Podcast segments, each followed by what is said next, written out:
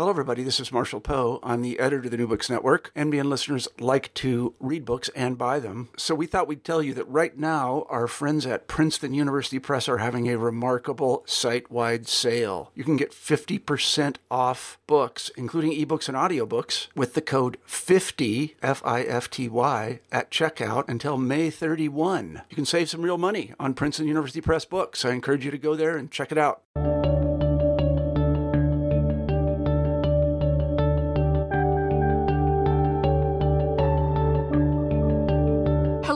Welcome to New Books in History, a channel in the New Books Network. My name is Christine Lamberson, and I'll be your host today. Today, I'll be speaking with Professor Matthew Fox Amato, who's an assistant professor at the University of Idaho, and we'll be speaking about his new book titled Exposing Slavery Photography, Human Bondage, and the Birth of Modern Visual Politics in America, which is out just this month from Oxford University Press. Welcome, Matthew. Well, thanks so much for having me, Christine. So, to get us started, could you tell me just a little bit about how you got interested in this topic? Yeah, absolutely. I had a longstanding interest in the history of race in America as well as the history of visual culture. And when I was in graduate school, I became increasingly interested in the work of Susan Sontag, who's a great theorist of photography. And if you read uh, a few of her books on photography, and regarding the pain of others, one of the questions she's really trying to understand is what do representations of suffering do? Um, do these representations, do these images um, promote empathy that might even lead to some greater form of political engagement? Or on the other hand, do they just desensitize and make us feel detached and produce a kind of compassion fatigue? And so I was interested in that sort of question and wanted to understand it at photography's origins in the mid 19th century. Um, initially, I actually thought I was just going to write about abolitionist photography, uh, mainly because I knew about the image known as the scourged back, which is a photograph of a fugitive slave who enters Union lines in 1863 outside Baton Rouge, uh, and he poses turning his scarred back to the camera. Um, so I thought I was going to be writing about images like that. Uh, but as ha- so often happens with many historians, when, when I began to do my research, um, I, I, did, of course, find um, more abolitionist photographs, but I also started to find photographs that were produced not by abolitionists, but actually slaveholders. I started to find studio portraits made of enslaved people on their own, sometimes enslaved women holding white children. Uh, and these were images that are being produced in the South. And so basically, what happened is my book, my project shifted from just kind of focusing on you know uh, a social movement and how it used photography uh, to thinking about photography as a sort of cultural middle ground that different sorts of historical actors were using for moral and political purposes. Abolitionists yes but also slaveholders too. Uh, i began to find evidence also of enslaved people themselves getting photographs um, and so that's how the project really emerged so normally right now I would move into talking much more about the insights of your project, but given this description and the really sort of um, unique source base of your um, project, I was wondering if we might actually start by talking about sources. Where are you finding these photographs, and how are you gathering this kind of archive of of objects and, and actual material items that we really don't see that much. I mean, the the photo you reference is quite famous, but a lot of these other ones really aren't super common. Yeah, I, would love to. You know, I'll say at the start, if if there was a box in an archive that held fifty or you know uh, even twenty five um, studio photographs of enslaved people, it would have been written about many times by now. Um, so, what I really tried to do in my research uh, particularly regarding these studio portraits of enslaved people, is piece the archive together, um, archive by archive. So when I started, and this book began as a dissertation, and when I started my dissertation, I actually uh, did a six month research road trip that actually started. I was coming from California, so it started in Texas. I went down to Louisiana, um, over to Georgia, North Carolina, South Carolina, Virginia. Uh, I really tried to hit um, as many um, Southern archives as I could. And uh, you know, and I would find one or two, you know, maybe even three, uh, but typically mo- no more than that, photographs at each site. And so that was really um, how I how I began to understand um, this this this is an actual cultural phenomenon. Um, and alongside um, finding those photographs, I just really tried to dig as much as possible into the written records of early photographers and enslavers. And in some ways, this was needle in the haystack research to try and understand uh, why it was a slaveholder you know, took a photograph of an enslaved person, or what an early photographer was doing, um, taking a photograph of an enslaved person. Um, that was very hard to get at. Um, I was more successful actually in finding out how enslavers were using the photographs they made after the fact, uh, primarily through the letters they were writing to each other. It's really fascinating. That is impressive research to uh, do that kind of um, just a few things per archive sort of approach. Yes, absolutely. Um, so as you start to look through these, as, as you've kind of mentioned already, you end up talking in particular about sort of four groups of um, folks who are weighing in and participating in debates about slavery in the 19th century mm-hmm. and using photography for that. So slaves, abolitionists, um, slave holders, and then soldiers during the Civil War.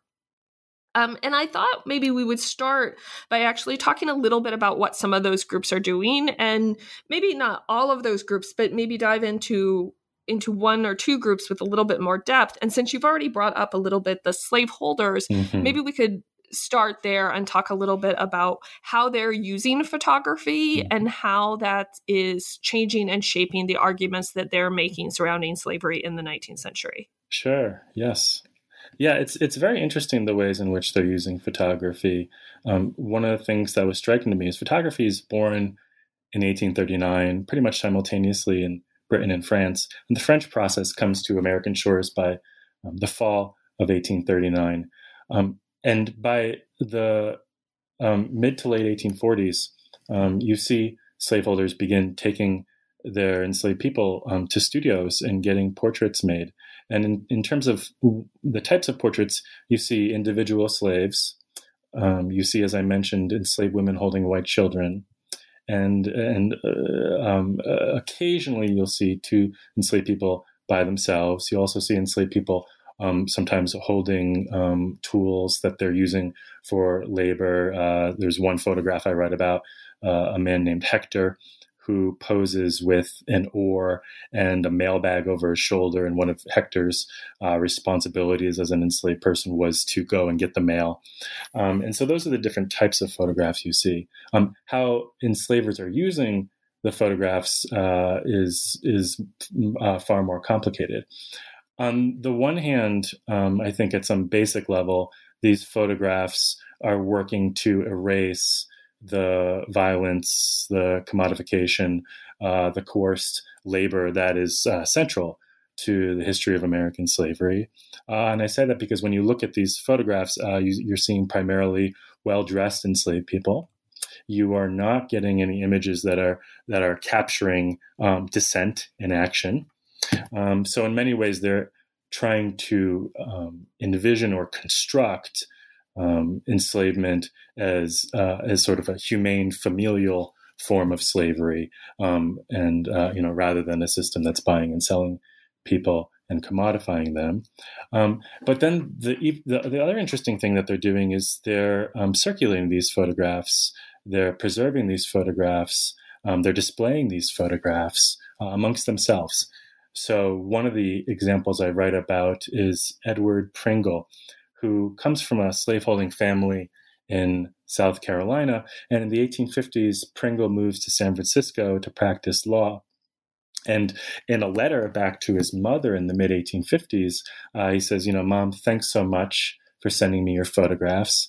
And thanks especially for the photograph of Mac.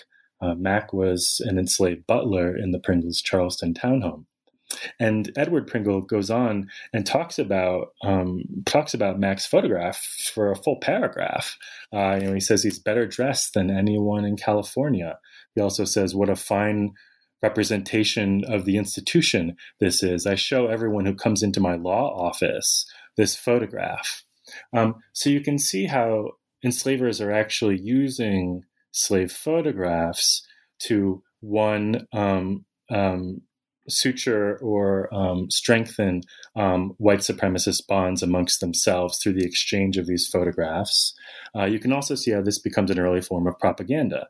Um, while it's not an image that's circulated widely, um, in smaller social circles, we see Edward Pringle actually using that photograph um, to try and demonstrate um, as a kind of form of pro slavery rhetoric what slavery is.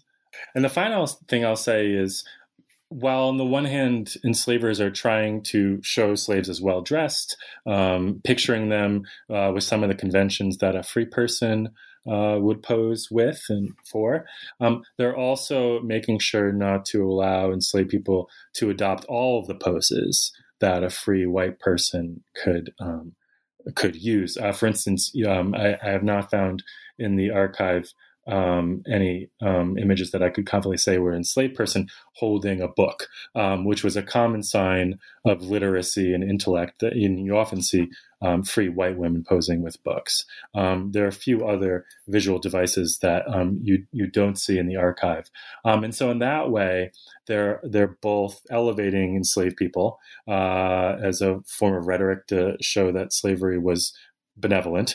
on the other hand, um, they're really barring enslaved people from adopting certain poses and therefore the connotations of those poses. Um, so, one of my big points is that um, um slave photography is actually a way for enslaved people to set a boundary.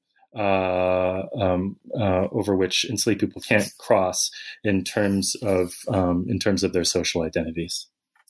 Mm-hmm. And so a lot of these photographs, as you mentioned in your answer and you talk about in your book, are being circulated. I guess maybe the word would be informally or kind of personally.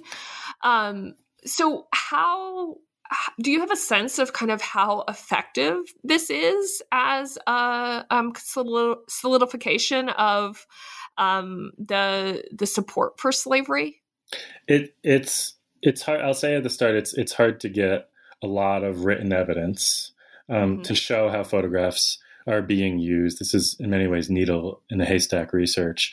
The Edward Pringle example I just talked about is the most striking one to me of enslavers actually sharing a photograph and using it explicitly uh, in the defense over slavery. Um, but I have found other ways in which they're circulating these images and using them. Uh, there's one instance I write about in the mid 1840s uh, when basically a slaveholder from Mississippi um, is fighting in the Mexican War, and um, he sends a photograph of Harry, who's an, his enslaved manservant, um, from Mexico back to Mississippi. Um, and people uh, look at it back in Mississippi. Um, um, his uh, uh, the slaveholder's daughter talks about laughing over the image. Um, uh, I've found instances in Charleston of slaveholders preserving photographs in different ways. Uh, one of which I write about a photograph of Moses, who is an enslaved butler in um, the Manigault family's Charleston townhome. And the photograph of Moses gets put eventually into a family record book. Um, and in that record book, um, there's a lengthy description about Moses' life and um, basically talks about how he worked till, you know, till he died um, and uh, kind of goes on. Um, and it's really an image that's, I think, uh, from the Manigault's perspective, trying to suggest that this was an enslaved person who who worked dutifully um, uh, uh, within their household for for the longest time, um, rather than someone who had been sold away after so often. Um, and so, I guess my point here is that um, you know you can see evidence from various parts of the South that this is happening. Um, it, it, would be difficult to quantify, uh, you know, how much these images are being circulated.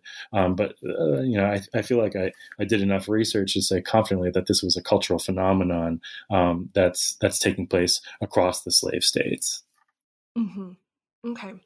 And so, as I mentioned before, and you mentioned before, you have these several different groups, and one of the things that that especially if one's looking at the way slaves themselves are using photographs. Mm-hmm. One of the mm-hmm. things that you're showing is that um, slaves are potentially encountering photography through these slaveholders um, who are really carefully choreographing and, and, setting up these photographs. But yet, then slaves themselves come to use photography for their own purposes. And I was wondering if then you might talk a little bit about them and how they're kind of contesting this um, this use that you just described. Sure. And this was the most surprising part of my research.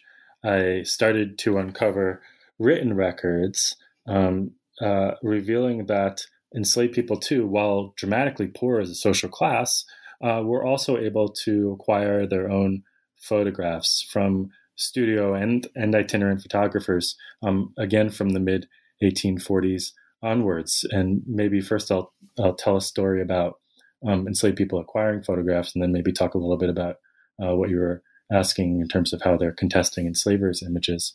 Um, I um, uh, stumbled across one early photographer's account. His name is John Behr.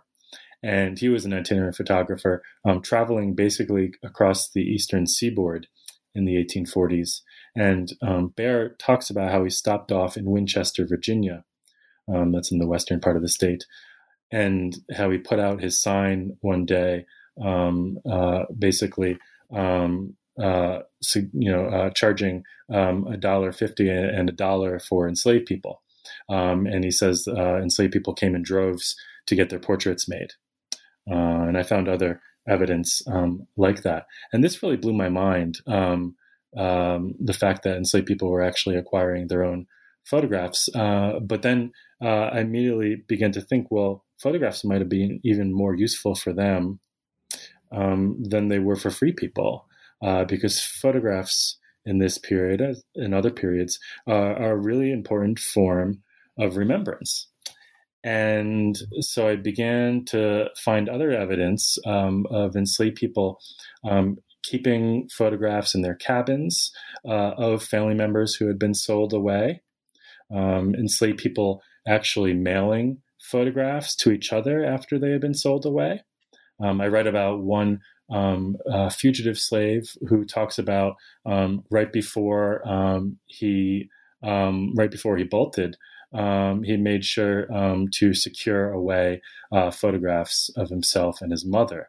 and so, one of my points here is that uh, amidst the internal slave trade of antebellum America, enslaved people are using photographs as a way to maintain familial ties uh, to maintain um, these uh, tokens of affection um, uh, once family members have been sold away, um, and even to use photographs to identify um, enslaved people, uh, family members, once they have been sold away. Um, so in that way, um, it's it's it's a kind of a direct uh, contrast to what enslavers are doing, because here we see enslaved people who are creatively using photography as a way of trying to counteract or um, or endure um, the conditions of enslavement. Okay. And how is this? Uh, so one of the things that you're talking about in in the book is both the way that photography is shaping debates about slavery and shaping people's understandings of slavery, and also how slavery and those debates about slavery are ultimately shaping the use of photography. Yeah. And so I thought maybe we would turn to that topic for a little while and mm-hmm. talk about how um, this comes to be a medium which will be used for political struggles like this one in the future as well. Mm-hmm. Sure. Yeah, and maybe I might talk a little bit about the abolitionists at this point, mm-hmm. because as as you're bringing up, um, I'm both interested in how photography shapes slavery and how slavery and conflicts over slavery really um, shape photography into a political tool. Um, I understand photography when it emerges in 1839 as a as a neutral technology, uh, as a technology that's used by many, not one that's simply inherently linked to uh, some kind of uh, social justice. Um, and that's why I try to understand it from multiple angles. Um, that being said, the abolitionists are really central um, to turning photography into a tool for waging um, a social justice struggle. Um, and I look at how abolitionists use photography uh, in a variety of ways. Um, one of the things that immediately struck me as I started to research abolitionist photography is that you know photography was it was it was a really poor tool for abolitionists to make the sorts of pictures that they had been making um, in the previous decade, um, the 1830s, which are and before that too, uh, but particularly from the 1830s onwards, um, scenes of the brutalities of slavery, um, scenes of the violence of slavery, and various scenes that you can find in anti-slavery uh, prints and almanacs. Uh, of, of, enslaved people being whipped, enslaved people being tortured. Um, photography was um, a, a, poor tool for abolitionists to actually make those same sorts of pictures because exposure times in the 1840s and 1850s were too slow and cameras were too clunky to make action shots. Um, in other words, we don't get abolitionists actually bringing cameras, from what I've seen, um, down south to try and make those sorts of pictures. Um, that being said, photography was actually a, a, very good tool for abolitionists to picture themselves. And so, one of the things you see from the 1840s onwards is abolitionists making a concerted effort um, to make portraits of themselves and to exchange those portraits with others, um, to um, make um, photographs of uh, what I call abolitionist rebels um, who are trying to help fugitive slaves escape once they reach the North. Uh, and they're even making pictures along the Underground Railroad, um, which was um, very surprising for me to see. Um, they're um, making photographs in Philadelphia and Cincinnati as fugitives um, enter those hubs um, before they move onwards as a way of documenting uh, resistance and action as well as um, showing others within the movement of that showing others within the movement that resistance mm-hmm. uh, well and one of the things that you talk about in some of your books and maybe even more some of the photographs you include in your book really highlight the humanity of, of people and help um, show individual slaves um, I, I, can't remember where it is, but in somewhere in your your book, you have a quote about talking about slavery as sort of a window into the soul in some ways, you know, and and people really thinking of this as a way to claim a certain amount of identity. And mm-hmm. I was mm-hmm. wondering if you might talk a little bit about that. Yeah, aspect. and perhaps Frederick Douglass is is the prime um, instance of this. Frederick Douglass, we now know, and um, some of uh, you know this work really preceded me by um, John Stauffer and uh, Zoe Trodd and Celeste uh, Bernier um, uh, have shown us that Frederick Douglass was the most photographed person in the 19th century, and Douglass not only makes I think it's more than 160 different poses or around that 160 different poses in the 19th century, uh, but he also writes lectures, gives lectures on photography. And one of the things that Douglass basically says is that picture making is uh, constitutive of humanity, that um, picture making is part of what it means to be human. And so when we see Douglass engaging photography so much, it's not only a way to fight anti Black racism, which for him it absolutely was because he didn't think white artists could, um, with their hands, actually sketch or draw um, Black people without grossly exaggerating um, their facial features. Um, but it's also a way for him to demonstrate through the very act of taking these pictures his fundamental humanity.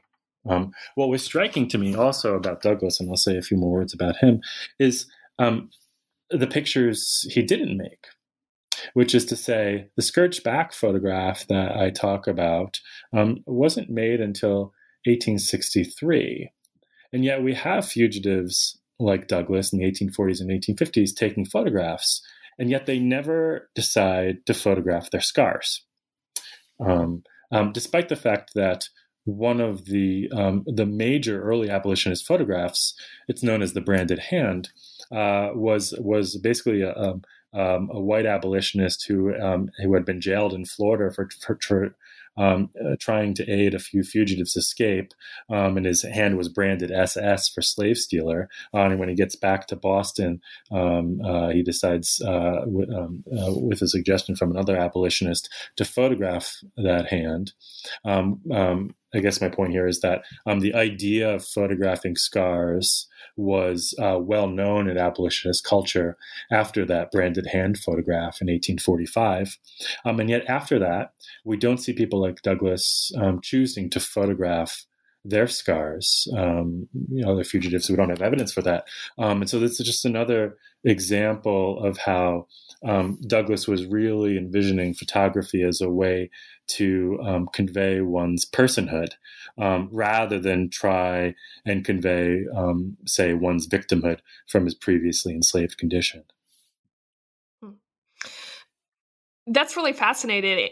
Fascinating, and given um, given that decision and that history that you were just talking about, could you talk a little bit about that um, that scourge back, back photograph especially since i think probably you know this is a audio um, medium and probably some photographs that many listeners can call to mind without the book in front of them are the photographs of frederick douglass but then also that very famous photograph which is you know a staple of undergraduate classes mm-hmm. talking about slavery so could you talk just a little bit about that particular photograph and how that does come to be um, one that that is so prominent, even though it's not necessarily representative of what abolitionists were doing before the war. Yeah, it's really a it's really a kind of in terms of content, in terms of the visual, it's really a shift in what abolitionists are doing. And yeah, that's a photograph that um, has has uh, uh, been a major force in American uh, culture. You know, many people have seen it in textbooks and lectures and documentaries. And for me, the, the photograph is significant in a number of ways. Um, there's been a, a, debate about the identity of the fugitive slave who posed for the camera. Um, and I wasn't able to really uncover much more evidence about who he was. Um, what I was trying to under I tried, but I couldn't. Um, what I was trying to do is understand how people reacted to it at the time, because of course, when we look at it, it's such a it's such a horrific image. Um, I wanted to understand um, what they were thinking at the time, and it's basically an image that's produced in the spring of 1863, and it's immediately written about um, within the abolitionist press. Um, you see various articles about it um, from, uh, uh, I believe it's April or May of 1863, um, definitely through the summer. Um, and uh, so, uh, so on the one hand, you know, in terms of the the the actual content of the image, it's it's a it's an image that that very much confirms um, things that abolitionists had been saying all along um, that uh, that violence was central um, to enslavement. Um, and so, for abolitionists, I think it's it's less uh, shocking news to them and more an affirmation um, of what had been said within abolitionist culture for the longest time. And one of the things you see abolitionists begin to do with the image is, uh, is they're, they're selling it, actually. Um, and at one point in, um, I believe it's August, one of the abolitionist newspapers says that um, basically we've run out of copies of The Scourged Back. Um, so we see abolitionists consuming the image and um, and we see them um, using it in different ways. Um, one abolitionist uh, basically um, uh, holds it up um, during a lecture uh, in front of the crowd. Um, I found another instance of someone talking about how they put that image in a photo album. And uh, and they basically say they, they force themselves to look at it every day, uh, even though it's so painful. Um, and so, uh, uh, like I said, this is an image that really confirms for abolitionists um, what they've been saying for the longest time, um, and is really a turn within abolitionist culture uh, because um, you know during the Civil War um, we begin to see mass reproducible photography. So one of the reasons the scourged back is so well known is because it's a paper photograph um, versus the metal photographs from the 1850s that can't be reproduced um, this is an image that can be reproduced en masse. And so, um, within the abolitionist movement, as well as beyond it, it does have a major impact um, on how people think about slavery. I, I'm struck, especially thinking about that photograph and what you said at the the beginning when I asked you why you um, uh, came to be interested in this topic uh, about the Susan Sontag type ideas of regarding the pain of others and thinking about photography. And I'm wondering a- after this book, sort of how you're thinking about some of the topics that she raises um, has changed and how thinking about those kind or these kinds of photographs which are are both showing some really truly horrific mm-hmm. um, aspects of the violence but then are also um, being used for this really uh, a different approach to thinking about still a really horrific and violent institution kind of kind of how those are, are shaped your thinking on the, those bigger questions. Yeah uh, and you know one of the things one of the conclusions i've come to is um, I mean, it's hard to trace um, in, detail um, uh, uh, the the kind of reactions you're getting um, to any photograph in the 19th century, given the source space. But but from the evidence that I found, one of the conclusions I've sort of come to is that um, uh, regardless of whether these lead to um, you know uh, further political engagement or that just desensitize us, one of the things they do certainly do is arouse intense emotion. And so I saw that with the scourged back. Um, people, uh, it's really getting people up in arms as they're looking at it. Um, I saw that with images that uh, weren't necessarily about, uh, that weren't necessarily depicting suffering.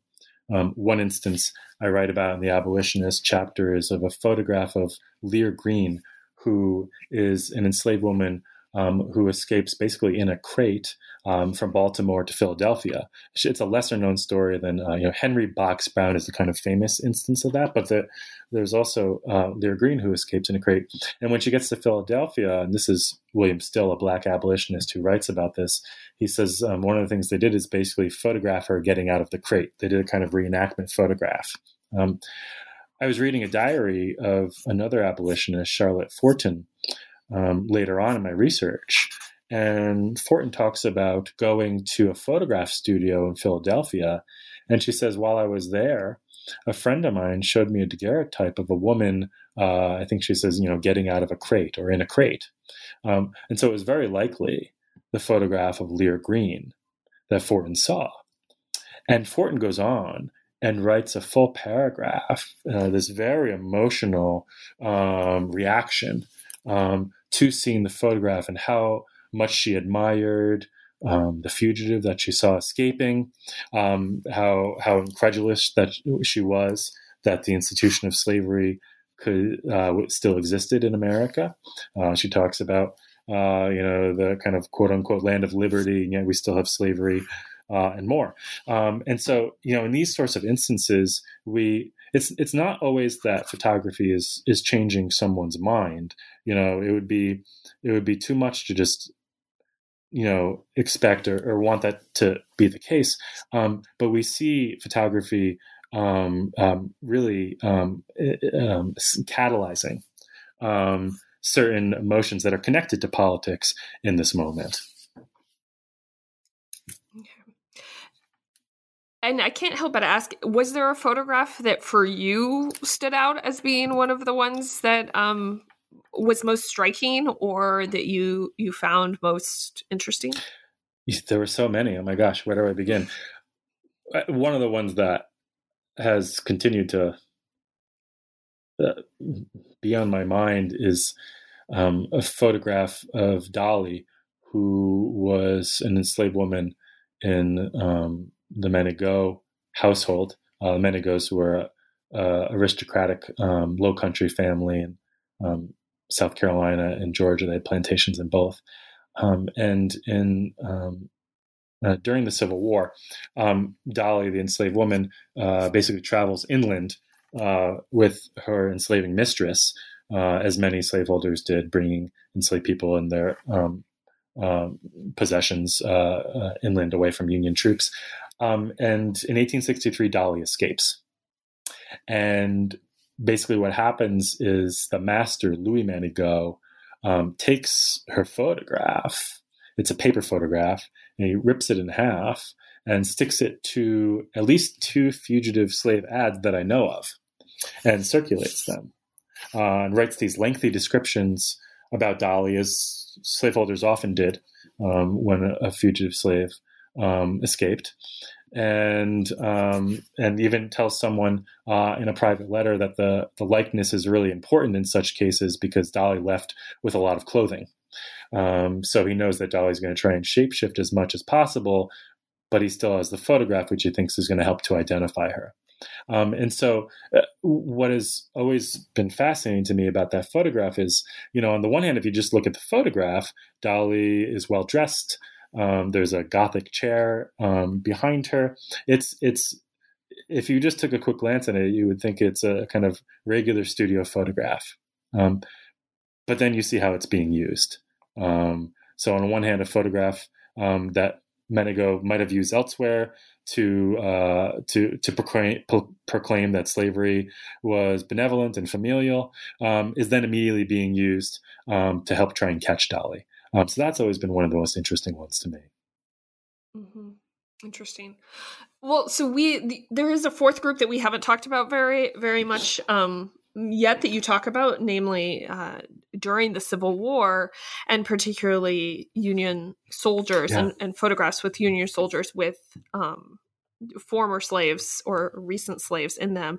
And I found some of the photos that you have from that um, context really striking or in particular i found it striking how you'd have a how you had a couple of photographs look extremely similar uh, despite the fact they are actually different photographs. The compos- uh, composition is is quite um, similar across these different moments. And so i was wondering if you might talk a little bit about what's going on in those photographs. Yeah and uh, christine do you remember uh, which photograph you're thinking of in particular yeah, so I'm thinking of you have a couple that are with um uh Union soldiers who are kind of in camp and they're mm-hmm. sort of sitting around posed and then they have um African Americans who are kind of just outside the group and essentially in service roles. Mm-hmm. I can't remember precisely what it is that they're um, doing, but they're clearly um, physically sort of um, um, separate and they're physically uh, serving the Union troops, even though, of course, it's obviously a, a posed photograph, yes. but they're they're moved out of the frame in a way. Yes, yeah, and this was another really striking part of my research. And, uh, and many of these images are in the Library of Congress, but not just the Library of Congress. I saw these sorts of images elsewhere too. These photographs that are being made during the Civil War with Union soldiers and um, primarily black men who are very likely fugitive slaves, uh, um, posing in, different subordinated poses, um, serving white Union soldiers, um, kneeling before them. There's one um, really stunning photograph. Uh, it's a bunch of uh, white men with a black man kneeling in front of them holding a teacup. Um, they're often holding pitchers. Um, sometimes they'll just be on the sides. Um, and I began to um, uh, look at these images, which haven't been talked about, in, you know, I would say to any great degree um, by scholars before, um, and and was wondering what was going on there.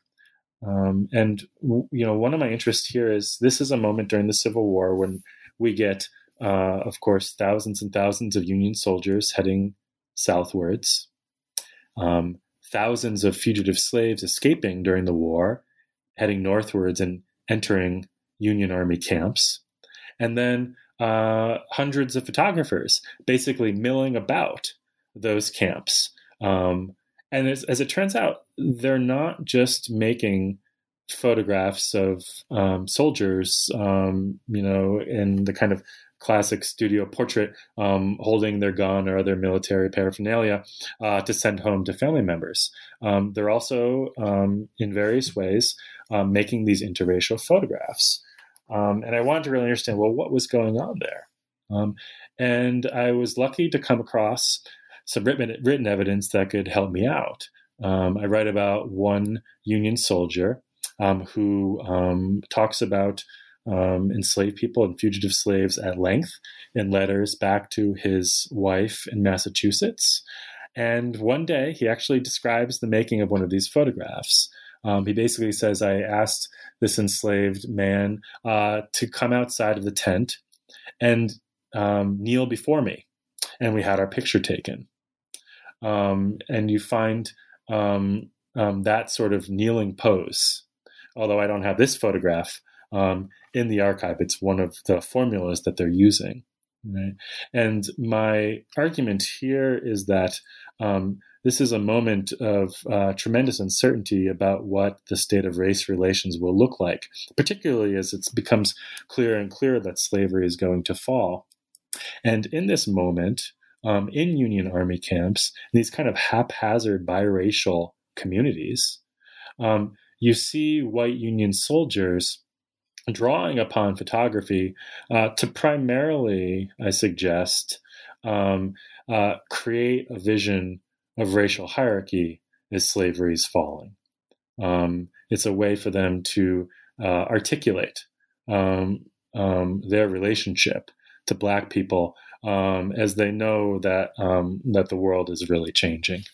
So, throughout the book, you've traced these different uses of photography um, during or during these slavery debates and then through the war. And then towards the end, you start to talk a little bit about the legacy of this use of photography. Yes. And as we talked about at the beginning, probably many people are are familiar with and think about the use of photography in various um, social movements or or political debates especially in the 20th century and i was wondering if you might talk a little bit about these legacies and in particular which you mentioned a little bit in the book if you might talk about um, this legacy moving into things like lynching photographs mm-hmm. and other kinds of photographs of that um, nature that we're probably a little bit more um, familiar with yes. um, and how it connects to this earlier history. Yes.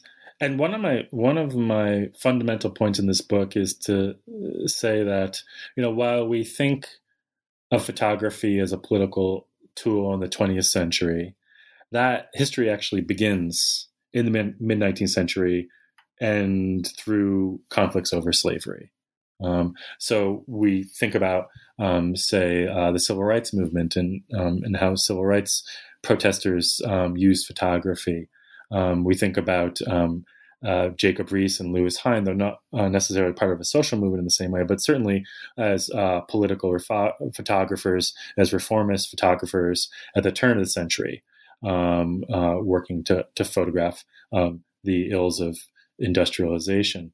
Um, my um, my argument is that actually um, um through conflicts over slavery, um, photography is actually turned into a political tool. So it be, so it is commonplace by the 20th century because it was rendered that way in the antebellum period and during the Civil War.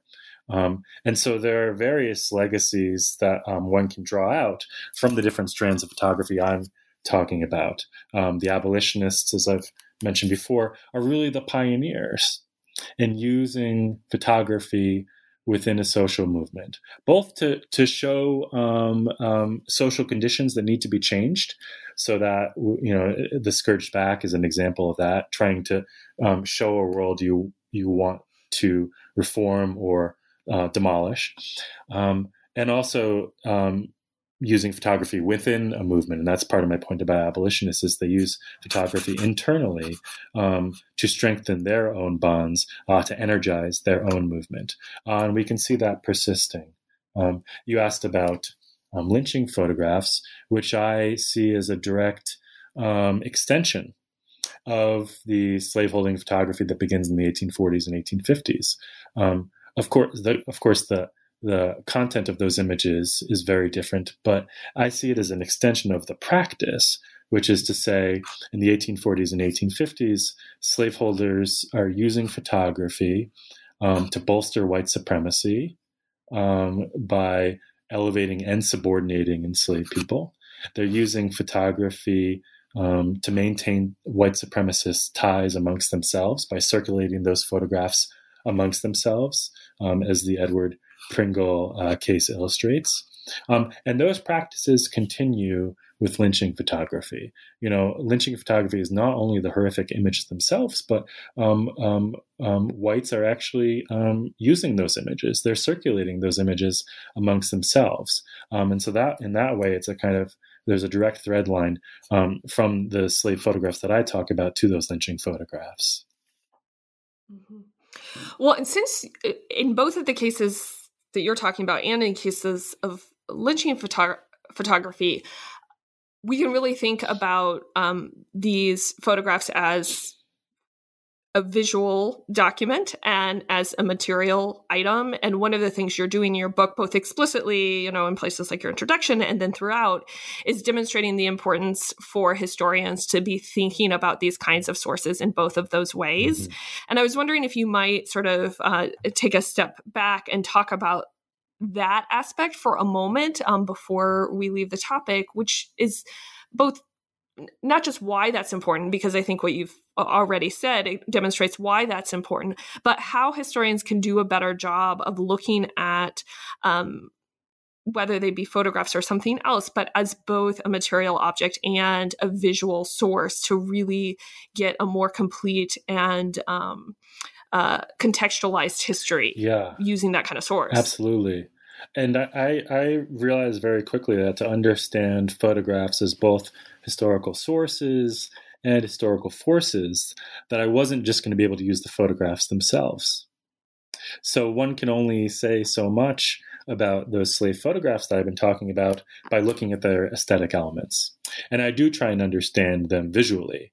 Um, one of the things that's really striking about slave photographs is how they actually bring enslaved people to the centers of frames versus in previous paintings uh, produced by slaveholders in colonial America and early 19th century America, um, enslaved people's bodies are often in um, painted portraits as um, kind of sideline props. Um, uh, when the portrait is primarily about um, a white person, uh, George Washington, for instance, is painted on at least two occasions with an enslaved person in that way, um, rather than making enslaved people uh, the central subjects of the images. And so uh, you know, if you're just thinking visually, that's one of the things that slave photographs did is it it brought enslaved people's bodies, fo- faces, emotions to the centers of frames. Um, but we can only know so much about them by simply looking at them as as two dimensional objects. I knew I had to think about them as three dimensional objects, objects um, in the world, objects that were um, being circulated and displayed and preserved and reacted to um, to really understand them at the time. Um, and that to me um, is what's so important about understanding um, them both as visual and material objects, because then we understand them as social forces in the world. Um, and that takes, that takes, uh, it, that's an empirical issue at that point. Then it's actually about digging. Um, and this is, I think, where historians really stand to contribute too the study of images because that is um, our forte, um, digging into the archive. Uh, and I did quite a bit of digging. Um, you know, I'd spend a whole day looking through slaveholders' letter, letters, just hoping I would find something about how the photograph was used. Um, and every once in a while, I came across a gem. Um, but that was really where I, I, I, spent much of my time doing the research, um, trying to understand uh, how these images were being actually used and interacted with in the world. Well, it's a wonderful book, and thank you for doing all of that uh, serious digging and that hard work um, in order to share these images and their use with your readers. Um, and for talking to us. But before you go, I was wondering if you might tell us a little bit about what you're working on now. I am still trying to figure out my next book, but it will very likely be on visual culture and race. And I've gotten more interested in the everyday visual culture of Jim Crow America. Um, there are um, so many different important visual forms that play a role, I think, in bolstering as well as subverting um, uh, race uh, racism in this moment. Um, whether one thinks of the the kind of emergence of um, Confederate monuments uh, to postcards and other forms of ephemera.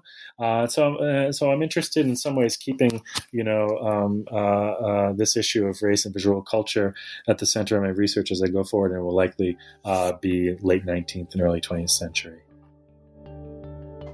Well, that sounds wonderful. I look forward to seeing that project when it um, reaches its fruition. Sounds great, and thank you so much for having me. Well, thank you.